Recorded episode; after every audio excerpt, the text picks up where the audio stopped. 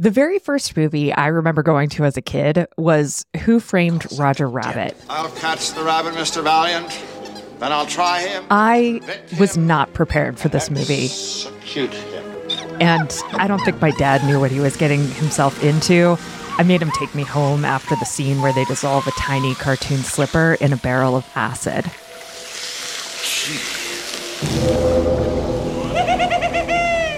They're not kid gloves, Mr. Valiant. But this is how we handle things down in Toontown. I think the you of all second movie I remember going to as a kid was Star Trek VI The Undiscovered Country. Now, I would have been about nine years old, so there were probably some other movie outings in my short life that I can't remember. But this movie, well, it stood out to me. The scene that seared itself into my young brain was an attack on a Klingon ship. The ship loses artificial gravity, and the Klingons on board are helplessly floating in zero G. Then, two Starfleet operatives beam aboard. They're in full encounter suits with helmets obscuring their identities. They begin killing every Klingon they come across, firing phasers that, unlike any other phaser fight I can remember, draw blood. Pink blood. Floating pink globules of blood. It wasn't exactly gruesome, and apparently producers had to make the blood pink to avoid a PG 13 rating. But the scene was memorable nonetheless.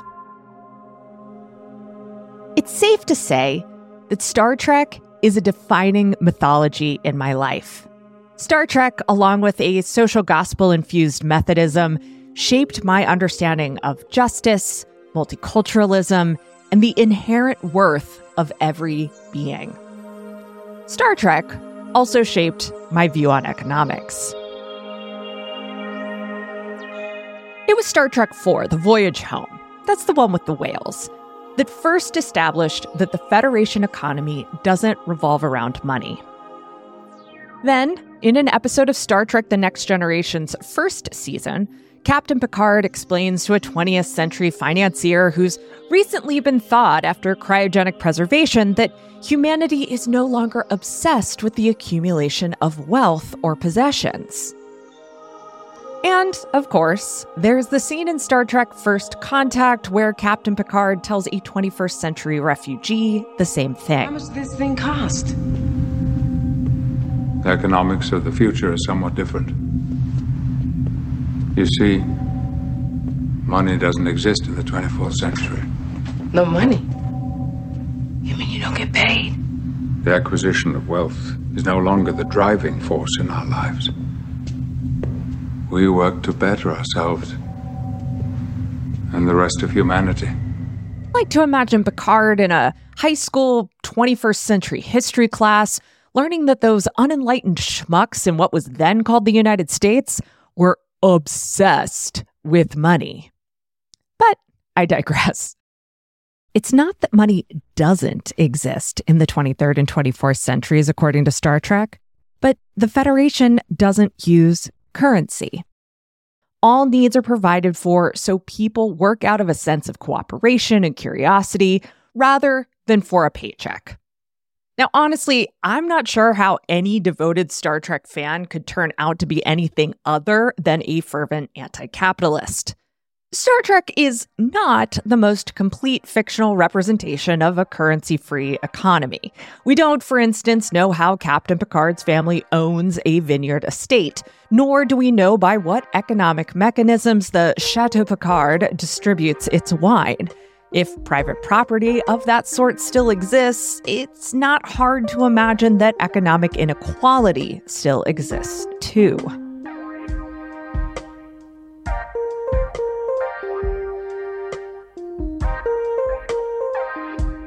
You're listening to Strange New Work, a series from What Works that explores how speculative fiction can help us imagine and create a radically different future for work. I'm your host, Tara McMullin. I'm a writer, podcaster, producer, and critic who's been exploring the future of work for almost 15 years now. I firmly believe that the way we work is broken, that the identities we create as workers are harmful, and that an economic system designed to enrich the few at the expense of the many is antithetical to the promise of multicultural democracy. I write about the destructive nature of our economy all the time. But this series isn't about that. It's about shedding our preconceived notions of what work is and how economies function to imagine something new.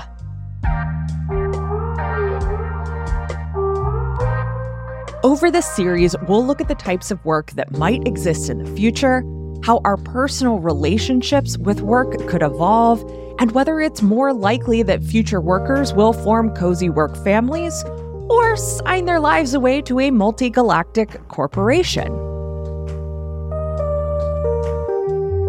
If you're a speculative or science fiction fan, I hope this series gives you a new way to read or view your favorite stories. And if you're not into speculative or science fiction, there will be plenty for you too. I'll be using speculative fiction to consider futures and ask questions that might not be evident given our current relationships to work and business. But this isn't so much a series about speculative fiction as it is a series about imagining strange new worlds. What does that mean? Well, before we return to Star Trek, let's examine how speculative fiction can help us give meaningful context to thought experiments.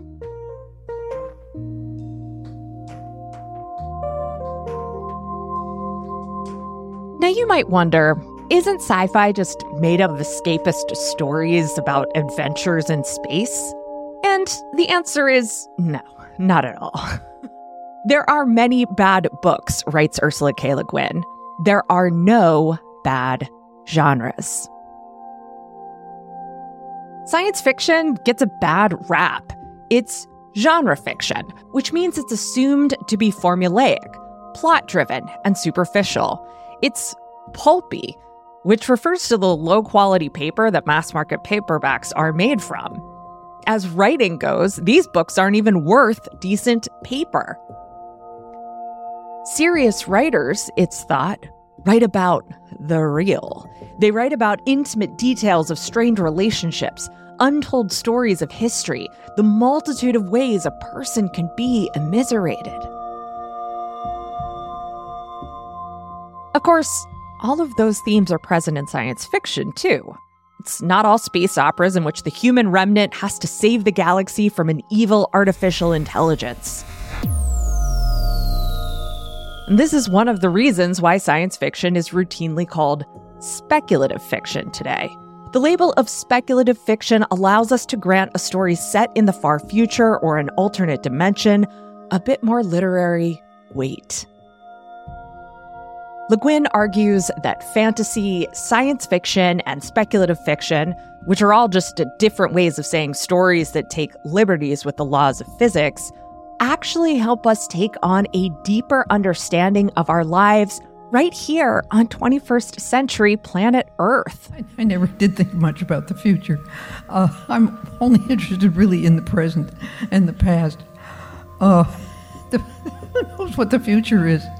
the, the future in science fiction is just a metaphor for now, you know. The most revealing and accurate descriptions of our daily life, she writes, are shot through with strangeness or displaced in time or set on imaginary worlds or dissolved into the phantasmagoria of drugs or of psychosis or rise from the mundane suddenly into the visionary and then come out the other side. Speculative fiction, after all, isn't actually about the future. It's about seeing the present differently. When Annalee Newitz imagines construction workers specially designed and decanted by the company that owns them for the purpose of building a city on a terraformed world, they give us the chance to consider whether our situation feels much different. When China Miéville imagines two cities occupying the same geographic space, each with its own language, economy, and culture, he gives us a chance to consider the ways our own society is bifurcated, the ways we move through the world unseeing, but not really, the world we don't belong to. When Octavia Butler imagines a young woman rising out of an even more violent and horrifically unequal version of the United States than our own, forming a new religion and creating her own brand of institutional power, she gives us the chance to consider how a different worldview today might change our fates. And this is what the tech bros who worship at the altar of Ayn Rand don't get about speculative fiction. They're not asking the questions hiding in plain sight within the author's texts. They think cautionary tales are fodder for capitalist plunder, with no hint of irony. Writer Packy McCormick recently compiled a database of all the inventions contained in science fiction that have yet to be invented. McCormick described science fiction ideas as, quote, floating around in latent space until the technology in the present catches up enough to make it, or something like it, reality. When the time is right, he explains, an inventor or entrepreneur grabs it and tries to wrestle it into the real world. Sci fi is a goldmine of ideas for startups. Now, for what it's worth, I think the database project is pretty cool. However, the inventions of science fiction aren't the products to be sold. The inventions of science fiction are new social, political, economic, and epistemic worlds. Now, to a new novel confronting the big issues of our time, from emerging technologies to climate change. In The Immortal King Rao, the main character grows up in a family of Indian coconut farmers to become the world's most powerful tech CEO. It's a debut novel for the author, Vauhini Vara, and she speaks to Hari Sreenivasan about it, and also about drawing on her own experience as a journalist covering Silicon Valley for the Wall Street Journal. In the near future world Vara imagines, the world is run by an algorithm. Instead of democracy, there is shareholder government. Instead of politicians, there is a master algorithm. The novel's narrator explains, quote, Using people's social profiles as inputs, the algo would make informed decisions using not only demographic markers, but lived experience. Rather than pledging one's labor to any single corporation, trading hours for dollars, kayaks, or cedis, shareholders would sell it at will and be compensated in social capital based on the algo's prediction of the actual value they had produced. As the algorithm determined a shareholder's social capital, so too did it determine how many resources would be allocated to that shareholder. Shareholders' needs would be fulfilled through a monthly withdrawal of their social capital. Quote, the algo determining the most efficient investment of funds. So I tell people it is the story of uh, a small child who's born on a coconut grove in the south of India to a Dalit family at the sort of bottom of the caste hierarchy. He's a precocious kid. He moves to the US in the 1970s, starts a tech company that's sort of like a Apple like tech company and that company grows and grows and grows and becomes the biggest company in the world. And eventually, King, the main character of the book, has engineered this sort of global world takeover where he's sort of sitting on top of this global world government. And when the book opens, um, we are with his daughter, Athena, who is narrating his life story from a prison cell where she is being held because she's been uh, accused of somehow being involved in his killing. He made a fortune that would turn Bezos green with envy. Vara's story is not a utopia, though. The shareholder government and the master algorithm aren't portrayed as a positive social innovation. Rao isn't a role model.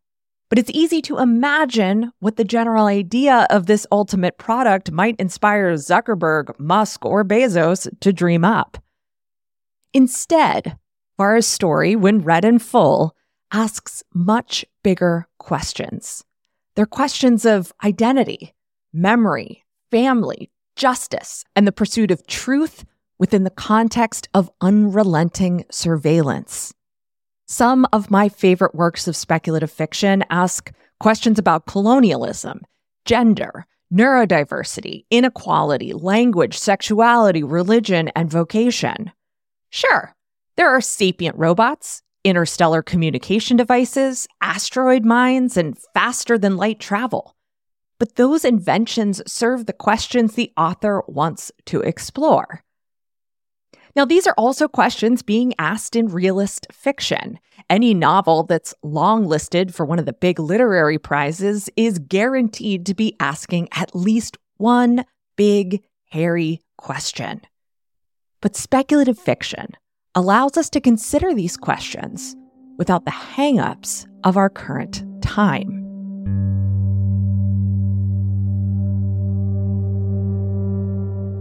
If I ask you to consider how the world might be different five years from now, you'd most likely start with what you know about the world now.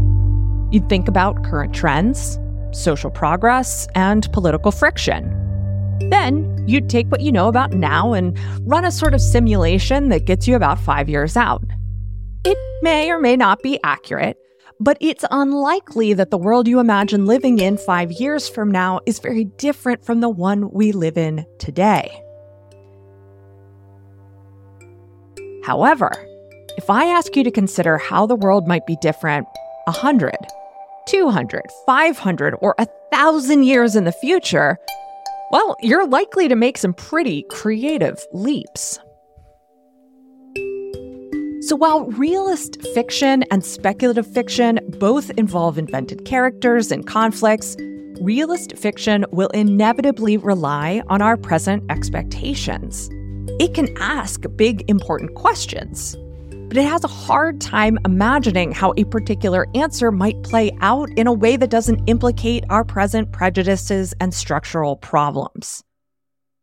Speculative fiction, on the other hand, offers unique epistemic value. Or so says philosophers Johan de Smedt and Helen de Cruz. They argue that speculative fiction offers a distinctly meaningful way to consider philosophical questions apart from realist fiction or the philosophical thought experiment. First, they point to the creative power of thinking about the distant future, as I just outlined. Then they reflect on the transportive quality in works of speculative fiction as part of this argument. Transportation, as they mean it, was coined by Richard Gerrig in 1993. It means that a story evokes the experience of being fully immersed and drawn into a fictional world. Through transportation, we can feel out the broader context of a story, including its moral and ethical framework. We can try on a set of ethical principles that might be foreign to us, but are taken for granted in the world of the story. And here we can return to Star Trek. Take, for instance, the character of Data in Star Trek The Next Generation. Data is a machine, an android, he looks mostly human, except for the thick slick of jaundice colored skin over his cybernetic frame. He behaves mostly humanly, aside from some quirky movements and incredibly powerful artificial intelligence. But he is inorganic through and through. The crew of the Enterprise, though, treat him as totally equal with everyone else. Throughout the series, we're introduced to people who don't treat him equally, who don't treat him as sentient, even. But according to the moral framework of the Star Trek universe, that behavior is seen as aberrant. Come on, would you enlighten us? What is required for sentience? Intelligence, self awareness, consciousness. Prove to the court that I am sentient. This is absurd. We all know you're sentient. So I'm sentient, but Commander Data is not. That's right. Uh-huh. Why? Why am I sentient? Well, you are self aware. Ah, that's the second of your criteria. Let's deal with the first intelligence. Is Commander Data intelligent? Yes. It has the ability to learn and understand and to cope with new situations. Like this hearing? Yes. What about self awareness? What does that mean? Why, why am I self aware? Because you are conscious of your existence and actions. You are aware of yourself and your own ego. Commander Data, what are you doing now? I'm taking part in a legal hearing to determine my rights and status. Am I a person or property? And what's at stake? My right to choose. Perhaps my very life. My rights. My status, my right to choose. My life. Well, it seems reasonably self aware to me, Commander. This is exceedingly difficult. Do you like Commander Data? I. I don't know it well enough to like or dislike it. But you admire him. Oh, yes. It is an extraordinary piece of engineering and programming. Yes, you have said that. Now tell me, Commander, what is data? I don't understand.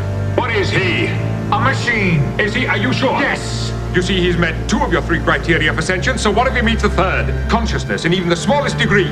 What is he then? I don't know. Do you? Do you? Well, that's the question you have to answer.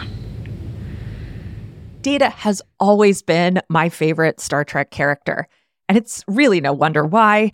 Data is a character rich with autistic traits. His experience of the social world is one in which he is encouraged to participate fully, but at the same time, never quite belongs to. He requires a special chip to experience emotions, and when he finally gets that chip, the results are strange and unpredictable, often overwhelming to the point where he actually has to turn the chip off again. And despite all that, Data is portrayed as a critical member of the crew, not only in his duties, but in his relationships to fellow crew members. His intelligence, senses, strength, and memory are all valuable to the Enterprise. But so is his company and friendship. The Star Trek universe, then, is one in which I could imagine being fully accepted in. Data isn't a perfect character. His motivation is always about becoming more human rather than becoming more data. But the world that loves data is as close to perfect as I can imagine. Being transported into the world of Star Trek gives me a new knowledge framework with which to imagine the future. I'm no longer epistemically trapped in what I know of the past and present. The future becomes something where my usual assumptions are no longer given. The realism of today gives way to the possibility of tomorrow.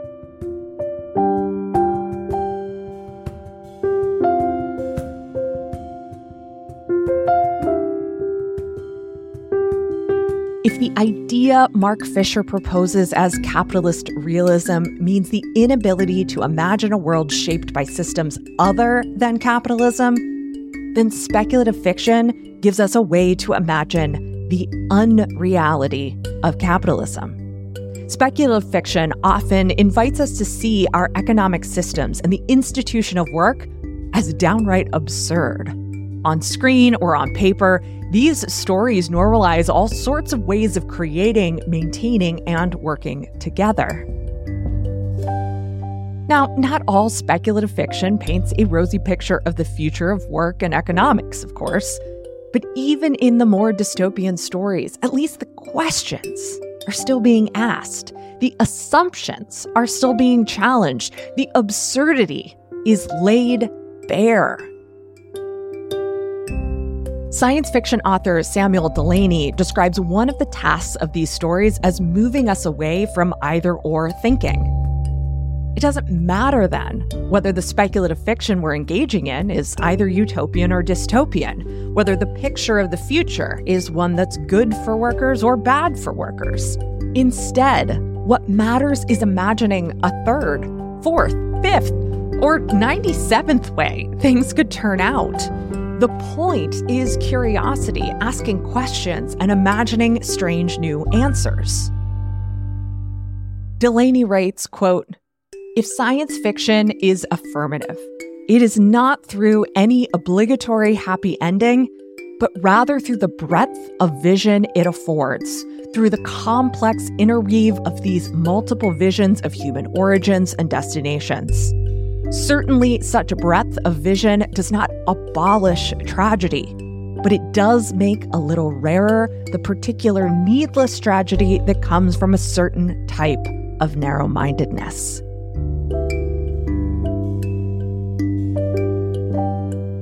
If we're to imagine strange new worlds of work, it's this certain type of narrow mindedness we must challenge.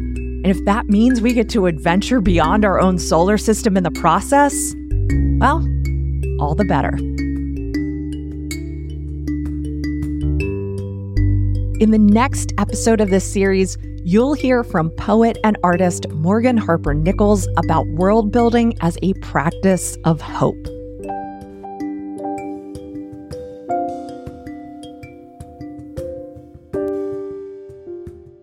Every episode of What Works is also published in essay form in my newsletter. Subscribe at whatworks.fyi, where you can also chip in $7 per month to support my work, get premium content, and discounts to workshops.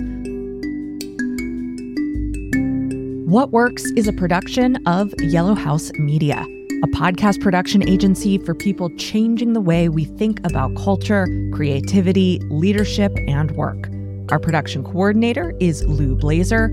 Our production assistant is Emily Kilduff. This episode was written and edited by me, Tara McMullin. Marty Seafelt is our audio engineer, and Sean McMullin is our fearless leader and executive producer. What Works is produced on stolen land. We're grateful to the Susquehannock and Conestoga peoples who stewarded this land for thousands of years before the arrival of white colonists. The Yellow House is on the unceded land of the Ktunaxa Nation and the tribes of the Salish and Kalispel.